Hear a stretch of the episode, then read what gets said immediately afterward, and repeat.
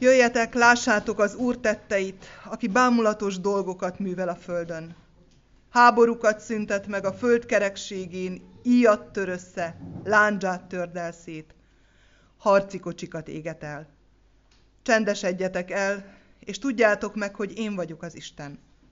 Magasztalnak a népek, magasztal a föld. A seregek ura velünk van, Jákób Istene a mi várunk. Kegyelem nékünk és békesség Istentől, a mi atyánktól, és a mi úrunktól, az Úr Jézus Krisztustól. Amen. Nagy nagy szeretettel köszöntöm a gyülekezetet, Isten hozott mindannyiunkat. Szeretettel köszöntöm a névnapot, születésnapot, családi ünnepet, ülőket és szentelőket, és Isten áldását kérem, és vele köszöntöm a gyerekeket, a fiatalokat is. Öröm, hogy itt vannak, velünk vannak, és még nagyobb öröm, hogy az első énekünket ők fogják vezetni, ők fognak szolgálni, de én szeretném, hogyha mi mindannyian részt vennénk ebben az éneklésben. Úgy hiszem, hogy ismerjük ezt az éneket, úgyhogy segíthetünk nekik is, meg hát a közösség úgy épül, hogyha együtt énekelünk. Megkérem Mátét, hogy először gyújtsa meg az adventi koszorú négy gyertyáját a negyedik adventi vasárnapon, azt követően pedig az adventi hírnök friss fenyőág kezdetű éneket énekeljük majd a gyerekek vezetésével.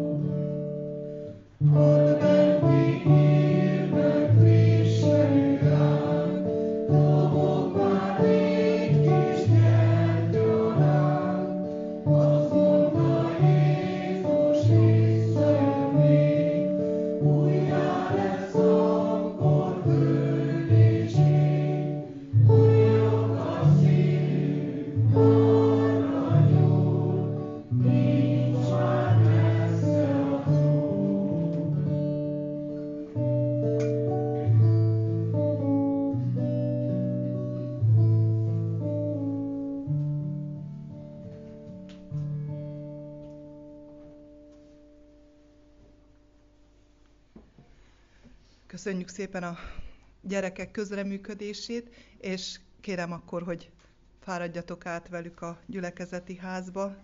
Ők fogják birtokba venni először az újonnan kifestett termet és az újonnan elkészített termet, úgyhogy ez egy avató is. Majd aztán mi is át fogunk menni egy másik alkalommal, és megnézzük, hogy hogyan készült el, de ők most készülődnek karácsonyra, úgyhogy elengedjük őket.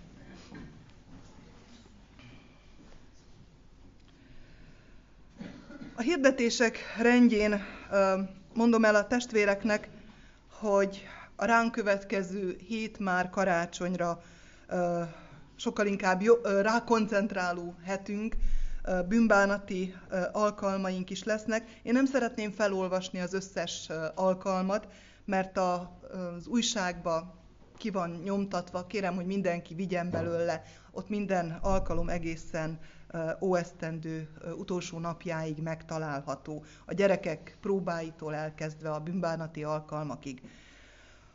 Ha Isten nem tekinti vétkeinket és életünket megtartja, akkor jövő vasárnap, karácsony első napján úrvacsora, úrvacsorára gyűlünk össze két alkalommal is a megszokott rendszerint, kilenc órától és tíz óra negyvenöt perctől.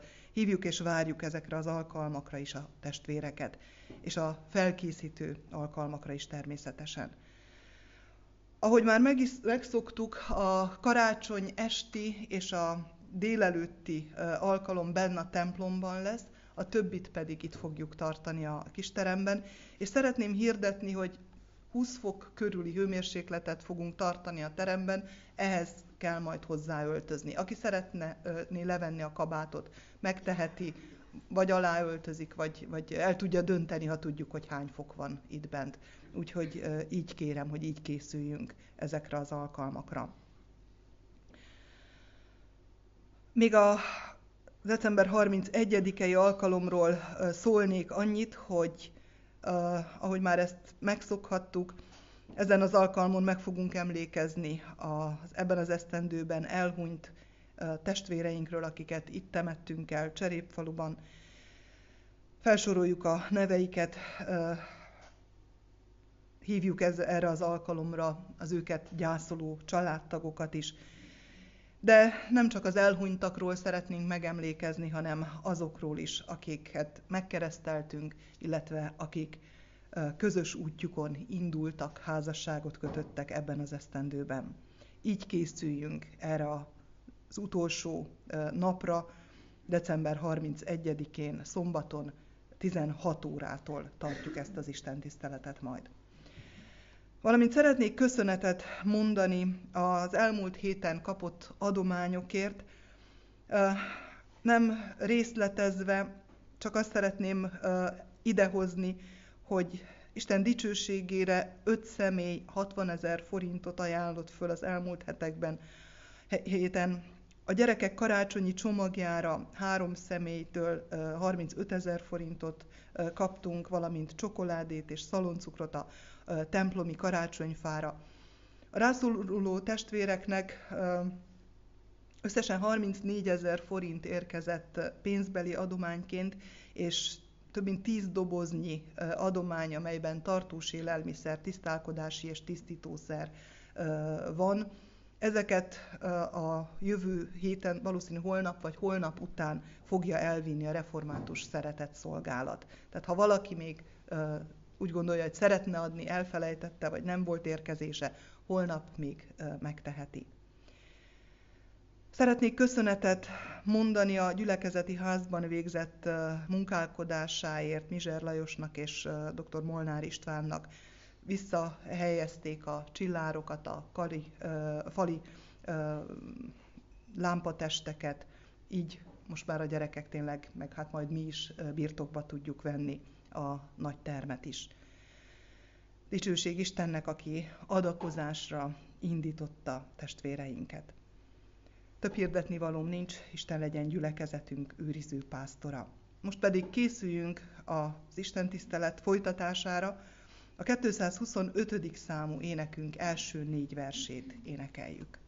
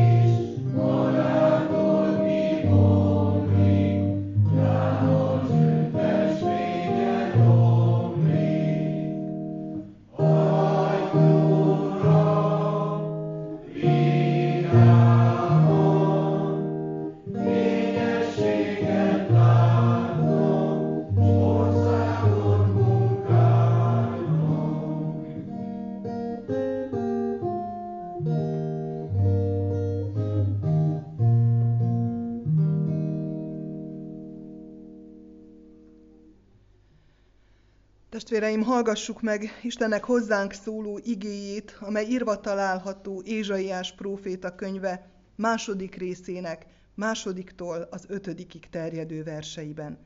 Hogy miképpen szól hozzánk Istennek igéje Ézsaiás próféta könyve második részének fennemlített verseiből, hallgassuk figyelemmel és lelki alázattal.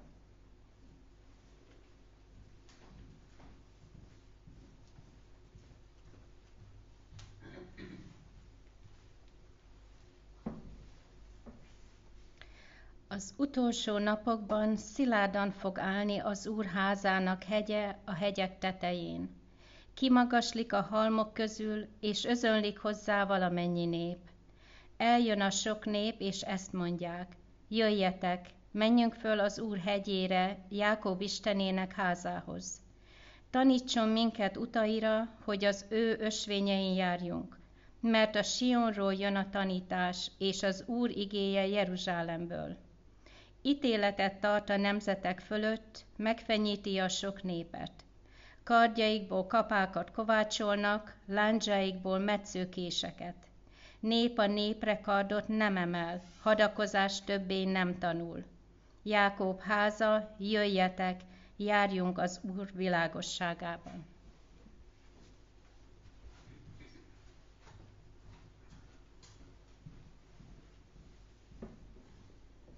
Istennek beszéde lakozik közöttünk gazdagon, hogy mi sok és áldott gyümölcsöt teremjünk az ő dicsőségére. Gyertek, ezért imádkozzunk. Mindenható, felséges Isten, alázatos lélekkel hajtunk fejet előtted. Megköszönjük ezt az újabb napot, amelyet rendeltél számunkra. Ünneppé teszed ezt a napot, azért, mert a te közeledben lehetünk. Kérünk, hogy ezt a közelséget egyre örömtelibbnek érezzük, egyre boldogítóbb legyen számunkra, és legyen olyan erős a kötelék, hogy soha ne akarjunk nélküled élni, nélküled gondolkodni, nélküled tervezni életünk napjait. Kérünk, Atyánk, nyisd meg a szívünket, a lelkünket az engedelmességre, arra, hogy bízzunk a te tanácsodban, a te útmutatásodban. Merjük rábízni életünket, jövendőnket, szeretteink életét. Olyan sok küzdelmet élünk meg a hétköznapokban. Küzdünk saját magunkkal, küzdünk a környezetünkkel.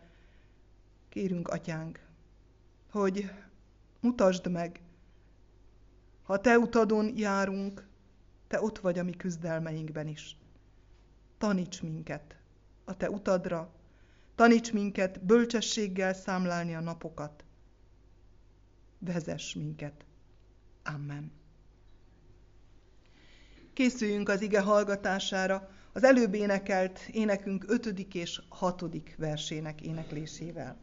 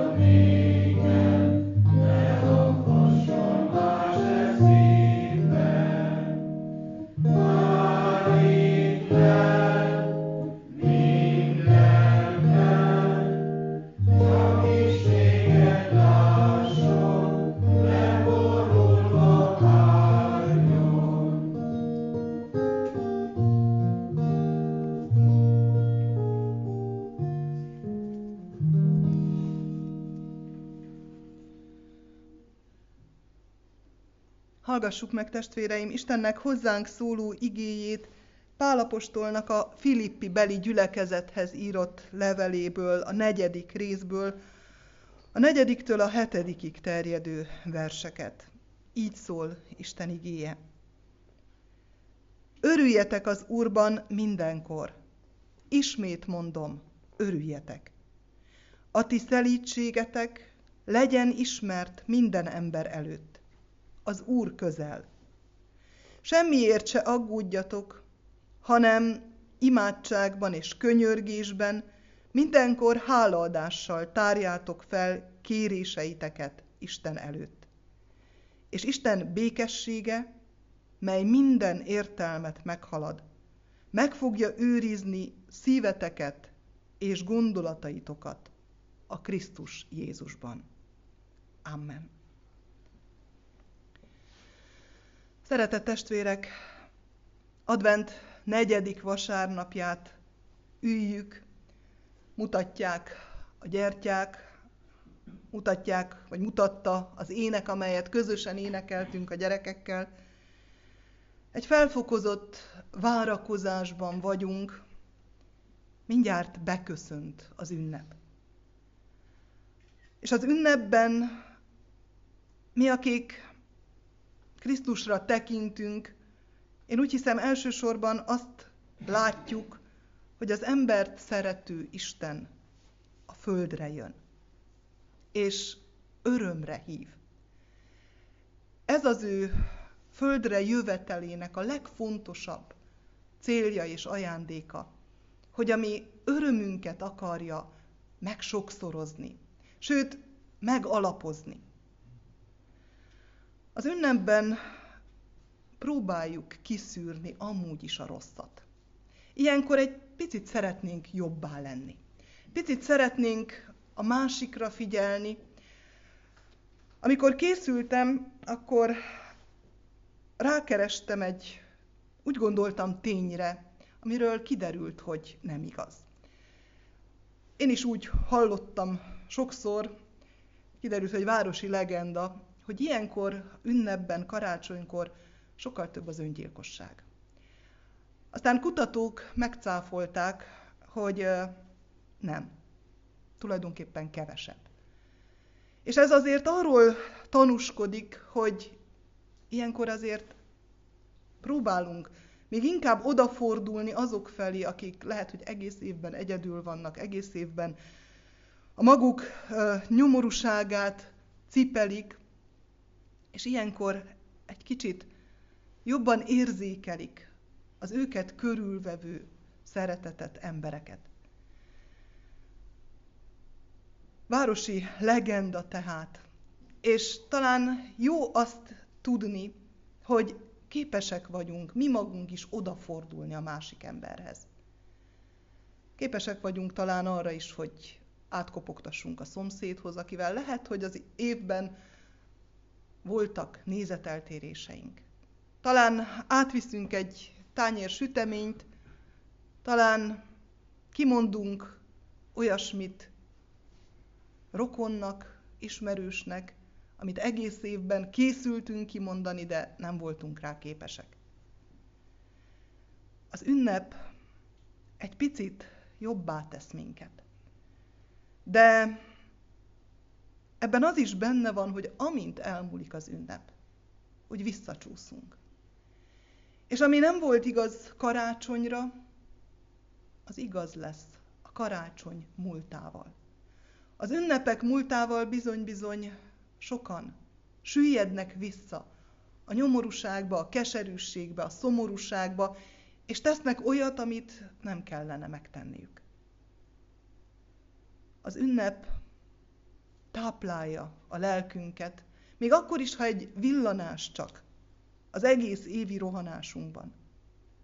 Megérezteti a jó ízét annak, hogy milyen jó közel lenni a másikhoz, milyen jó átlépni a saját magunk árnyékát is sokszor. Én ma arra szeretnélek hívni titeket, hogy időzzünk egy kicsit ebben a negyedik gyertya gyújtotta fényben és melegségben. az ünnep előszobájában. A számunkra örömet, örök örömet készítő Istenre figyelve, hogy minél inkább megmaradhassunk, hogy minél inkább megőrződjünk az ünnep számára, és reménység szerint az ünnep után is a hétköznapokban. Az ünnep lényegére rátalálni és abban megőrződni azonban tudatosságot kíván. Számolnunk kell azzal, és fel kell tennünk magunknak a kérdést, hogy fontos ez nekem? Fontos megőrizni ennek a lényegét, és szándékosan nem azt mondom, hogy ennek a hangulatát. Nagyon fontos a hangulat, nagyon fontos a külsőség, hiszen segít. Segít, hogy eljussunk a lényeghez. De nem szabad megállnunk csak a külsőségeknél, mert azok hamar megkopnak, hamar elmúlnak. Fontos-e? És ha fontos, mennyire fontos? Ezek a kérdések és az ezekre adott válaszok azt feltételezik, hogy odafigyelek az Istenre. Odafigyelek az ő tanítására, az ő utasítására, és engedelmeskedem. Már Ézsaiás próféta könyvéből felolvasott rész is e felé terelget minket.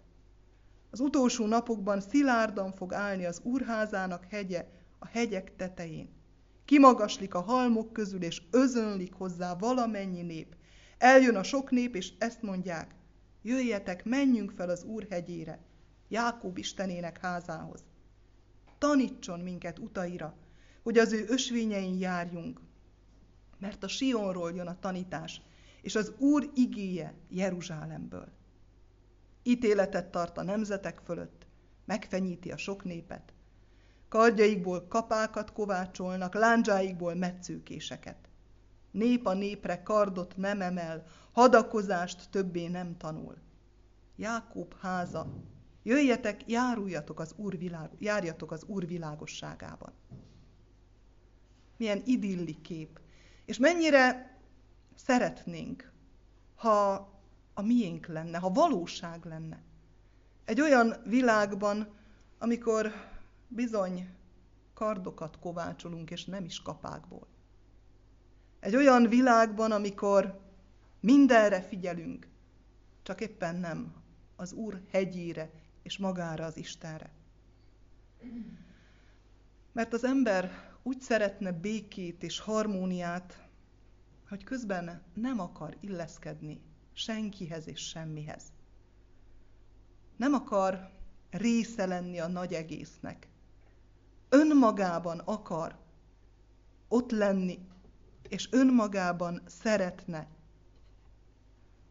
az Isten nélkül boldogulni és harmóniában lenni. Mert rabjai vagyunk sok mindennek. Rabjai vagyunk a magunk kényelmének, a megszokásainknak. És rabjai vagyunk a rossznak, a fájdalmas dolgainknak is. Inkább elviseljük azokat is, mert nehéz a változás.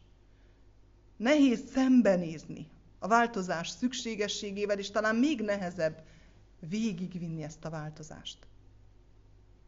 Figyeljünk most az Úr szavára, mint olyan szóra, ami értünk adatott, ami a mi Istenünkben, Istennel és emberekkel való tartós örömünk és békességünk forrása lehet. Ami követendő tanács, vagy parancs. Még akkor is, hogyha óckodunk ettől a szótól. Nem szeretjük, ha parancsolnak nekünk. Azt mondja Pál apostol a Filippi gyülekezetnek szóló levelében, hogy örüljetek az Úrban mindenkor. Ismét mondom, örüljetek.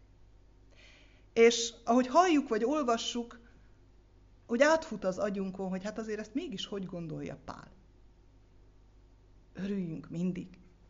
Hát van ember a földön, aki mindig képes az örömre. Ez lehetetlen.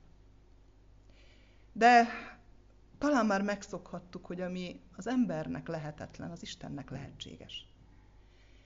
És érdemes megfigyelni azt, hogy ki beszél, hogy milyen helyzetben beszél. Ha a megelőző pár verset is hozzáolvastam volna, akkor látnánk, hogy Pál tanáccsal látja el a gyülekezetet. Konkrétan megnevez két asszonyt, akik minden bizonnyal valamilyen nézeteltérésben élnek évek, vagy ki tudja, hosszú idő óta.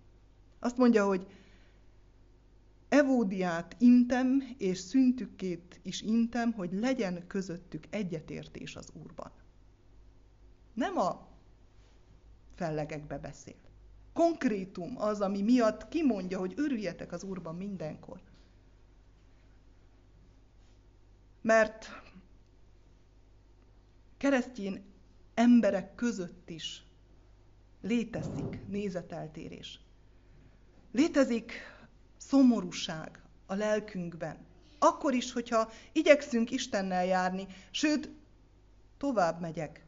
Pál maga is több ízben vall arról, hogy bizony szomorúságot érez. A Filippi levél megelőző részében, a második részben azt olvassuk, hogy szomorúságomra ne jöjjön szomorúság.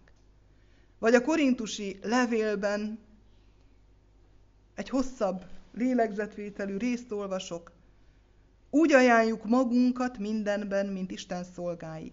Sok tűrésben, nyomorúságban, szükségben, szorongattatásban, verésekben, bebörtönzésben, nyugtalan időkben, fáradozásban, átvirasztott éjszakákban, böjtölésben, tisztaságban, ismeretben, türelemben, jóságban, szent lélekben, képmutatás nélküli szeretetben, az igazság igéjével, Isten erejével, az igazság jobb és bal felől való fegyvereivel, dicsőségben és gyalázatban, rossz hírben és jó hírben, mint ámítók és igazak, mint ismeretlenek és jól ismertek, mint meghalók és íme élők, mint megfenyítettek és meg nem öltek, mint szomorkodók, de mindig örvendezők, mint szegények, de sokakat gazdagítók, mint akiknek nincsen semmiük, és akiké mégis minden.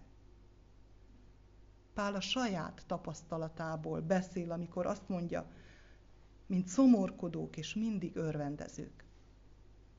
Nem légből kapott parancsokat ad tovább, hanem csak azt mondja, amit már a saját élete szűrőjén átvitt, megélt, és tudja, hogy lehetséges.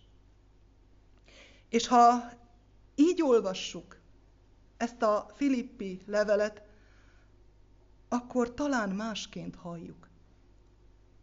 Akkor belülről vagyunk képesek hallani.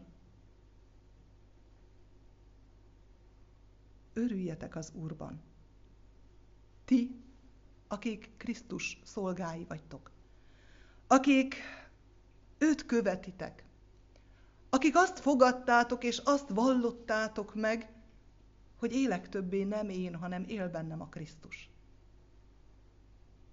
Nektek szól a tanács, mert ennek a parancsnak a forrása, a középpontja nem mi vagyunk.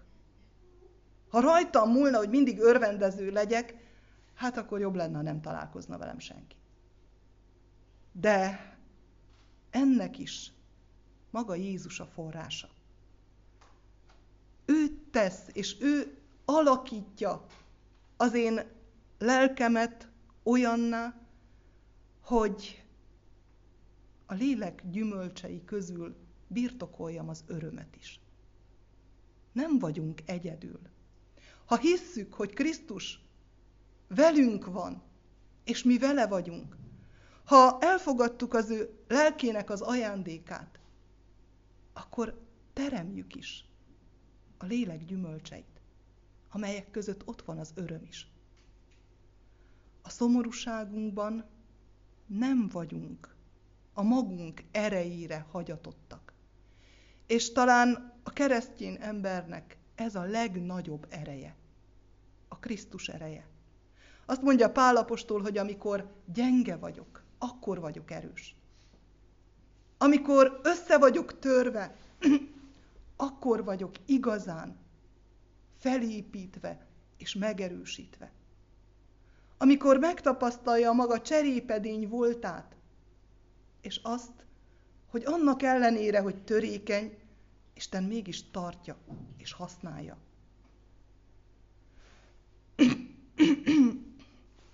A szomorúságunkban, tehát nem vagyunk a magunk erejére hagyottak, hanem vele legyőzhetjük ezt a szomorúságot.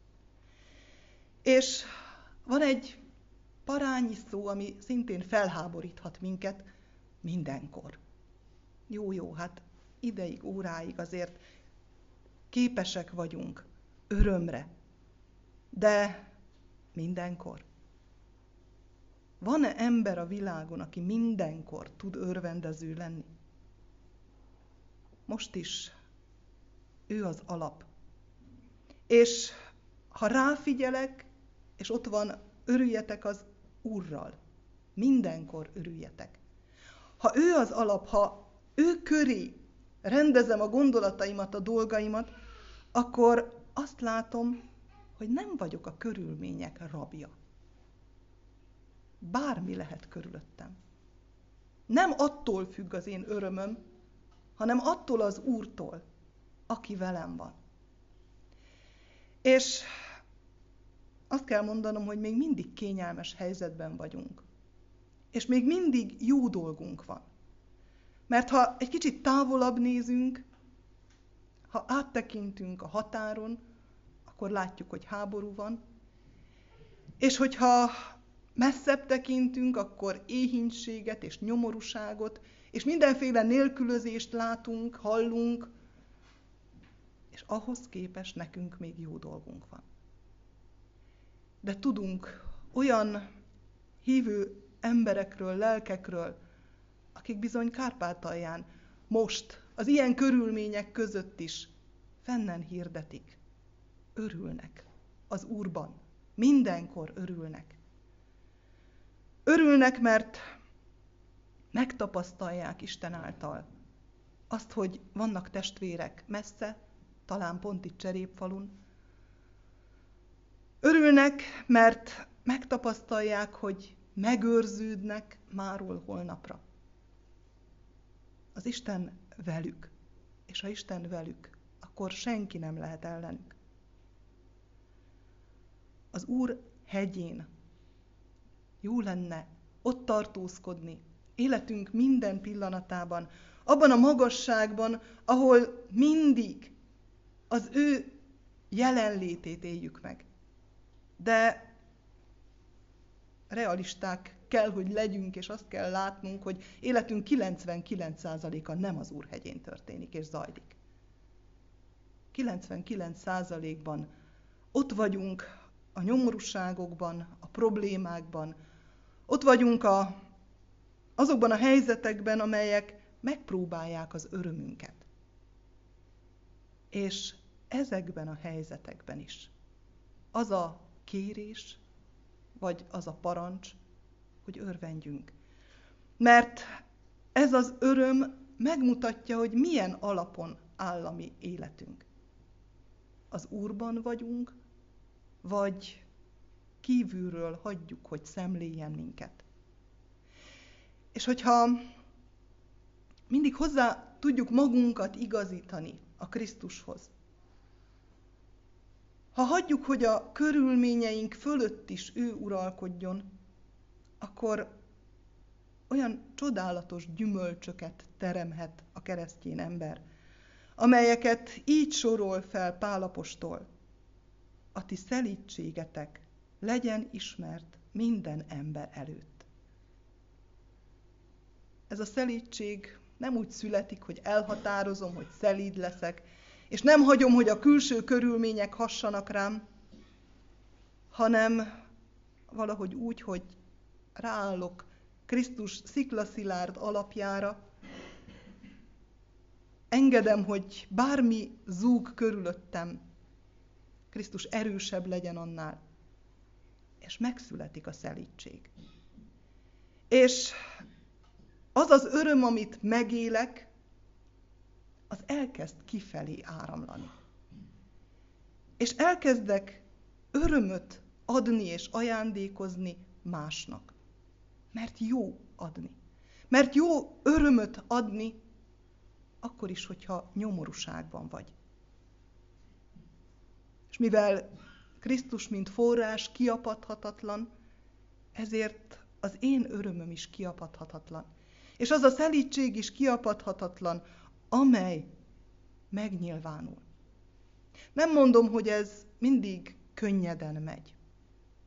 Mert sokszor elveszítjük a türelmünket, és a szelídségünk csorbát szenved. De én úgy hiszem, hogy Isten elfogadja a mi bocsánat kérésünket.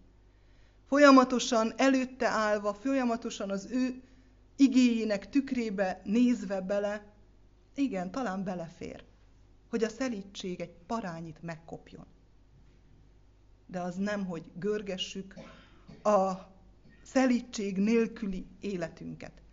Hogy azzal éljünk naphosszat, éveken keresztül. Hogy bántsunk, olyankor fontos megállni, bocsánatot kérni. Mert leginkább magunkat romboljuk a szelídség hiányában. Aztán van egy másik ismertető jele annak az embernek, aki tud az Úrban örvendezni. Mégpedig az, hogy semmiért se aggódjatok, hanem kéréseiteket hálaadással tárjátok föl Isten előtt. Ez is lehetetlen nekünk. És nem lehetetlen Istennel. Semmiért sem aggódni, mert tudom, hogy mindenem, amire szükségem van az ő útján, az megadatik. Azt ő kirendeli. Az, hogy én másként gondolom, az belefér. Az, hogy nincs ebben igazam, az is. Ne aggodalmaskodjunk. Akkora teher esik le az ember válláról, akkor, amikor, amikor rábízza. És hálaadással tárja föl a maga imádságát. A hálaadással feltárt imádság mögött ott van az, hogy bizonyos vagyok, azt, amire szükségem van, megadja. Amit meg nem ad meg, arra minden bizonnyal nincs szükségem. A hálaadás, előre köszönetmondás, akkor, amikor még meg sem történt. Mert annyira bízom abban, akihez odafordulok. Aki az én Uram. Aki az én örömöm forrása. És van egy ígéretünk is ebben az igében. Mégpedig az, hogy Isten békessége, amely minden értelmet felül halad. Milyen furcsa. Mi, akik annyira hagyatkozunk az értelmünkre, a rációnkra, a logikánkra, a terveinkre, azt olvassuk itt, hogy a békesség, az Isten békessége, ami értelmünket meghaladja. Jézus azt mondja egyik helyen, hogy az ő békessége nem olyan békesség, amilyet a világ tud adni. Egészen más jellegű békességet ad az Isten. És pont ez a más jellegű békesség képes arra, hogy fölül emelkedjen a körülményeken. Minden értelmet meghaladó békesség meg fogja őrizni szíveteket és gondolataitokat a Krisztus Jézusban. A szívet és a gondolatot, amely abban a korban, amikor íródik ez a szöveg, a teljes embert jelenti. Megőrzi az egész életünket. Az a békesség, amit ő ad. És az a szó, amit itt használ, a meg fogja őrizni, az egy katonai szó tulajdonképpen. A katonasággal őrzött dolgokra vonatkozott. Mert seregek vannak mellettünk. Isten hatalmas seregei, akik odaállnak egy-egy hívő lélek mellé. Higgyük el, hogy a mi Urunk, aki annyira szeretett minket, hogy miattunk fölborította a természet rendjét,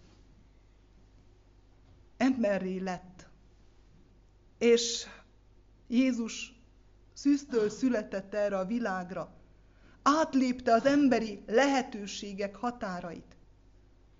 Ő most itt, a huszonegyedik században, kétezer-huszonkettő adventjében, karácsonyában, majd tovább oda tud állni mellénk.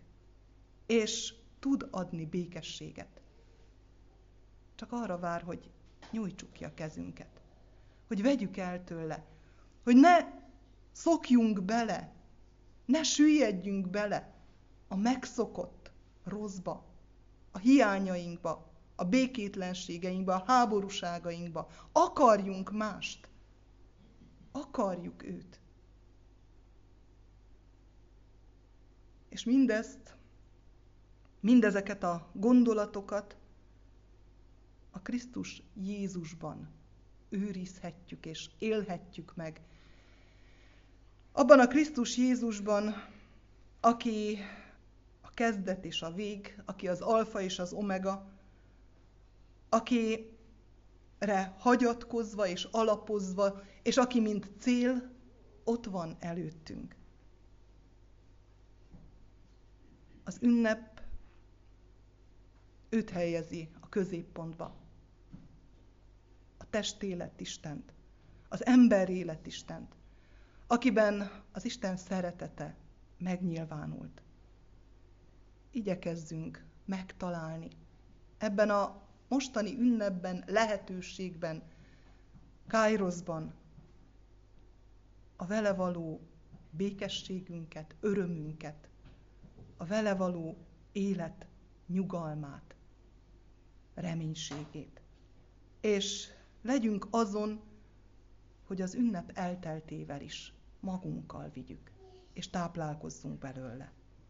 Adja Isten, hogy érezzük az ő folyamatos jelenlétét minden napon. Amen. Imádkozzunk!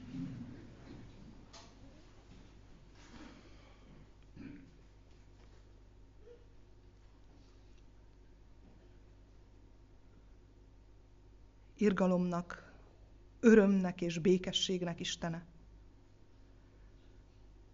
Neked mondunk köszönetet,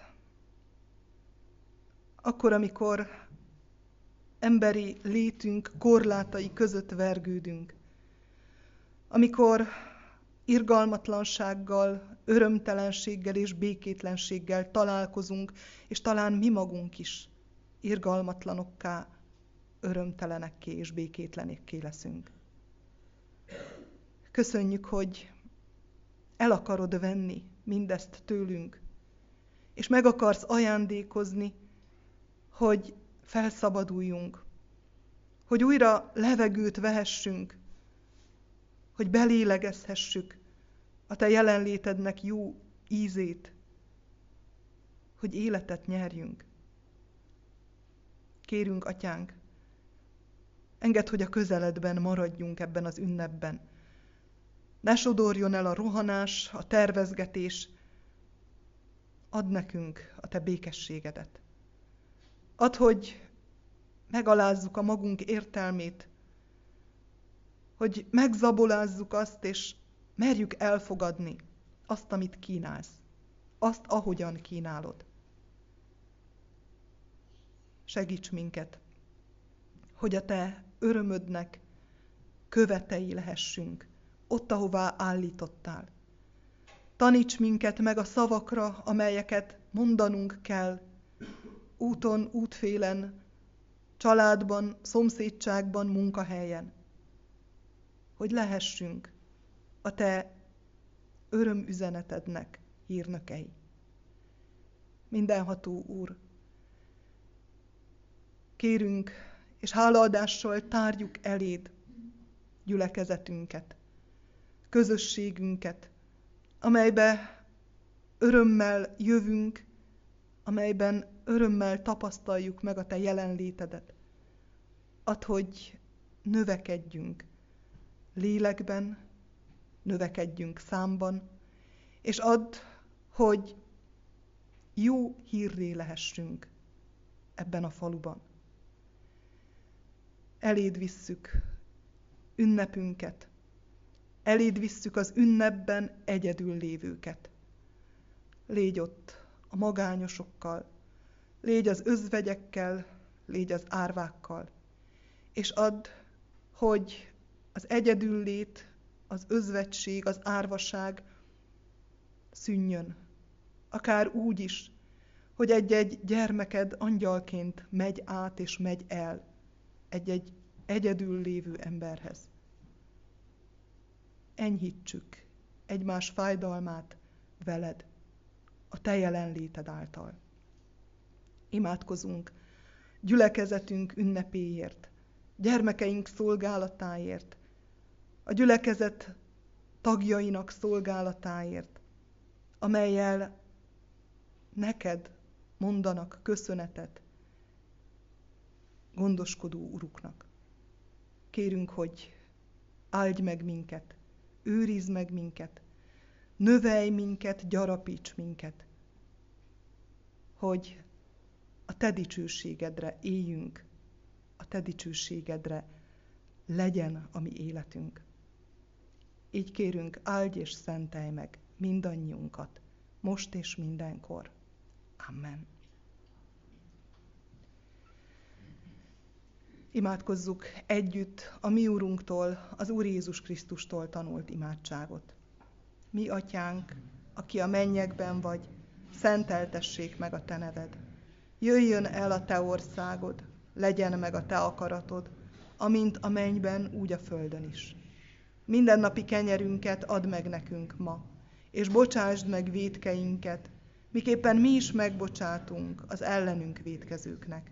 És ne vigy minket kísértésbe, de szabadíts meg a gonosztól, mert tiéd az ország, a hatalom és a dicsőség mind örökké. Amen.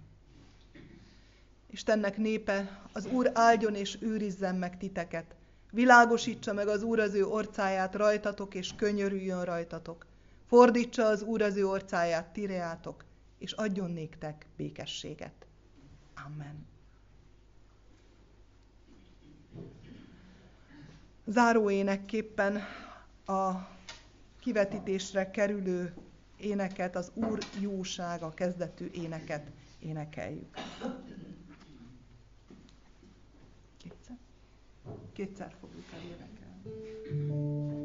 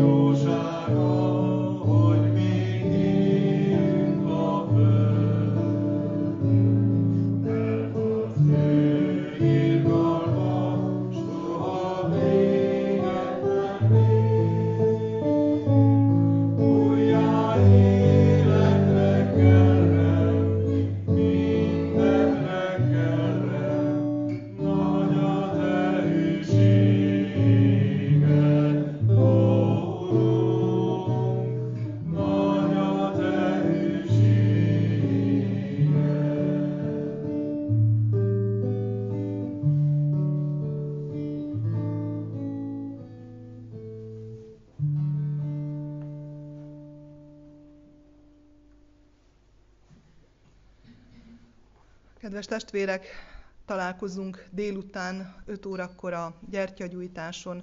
A gyülekezet ö, fog szolgálni, a bárka tagjai, és két-három éneket is el fogunk énekelni. Ebben kérjük a gyülekezet segítségét majd.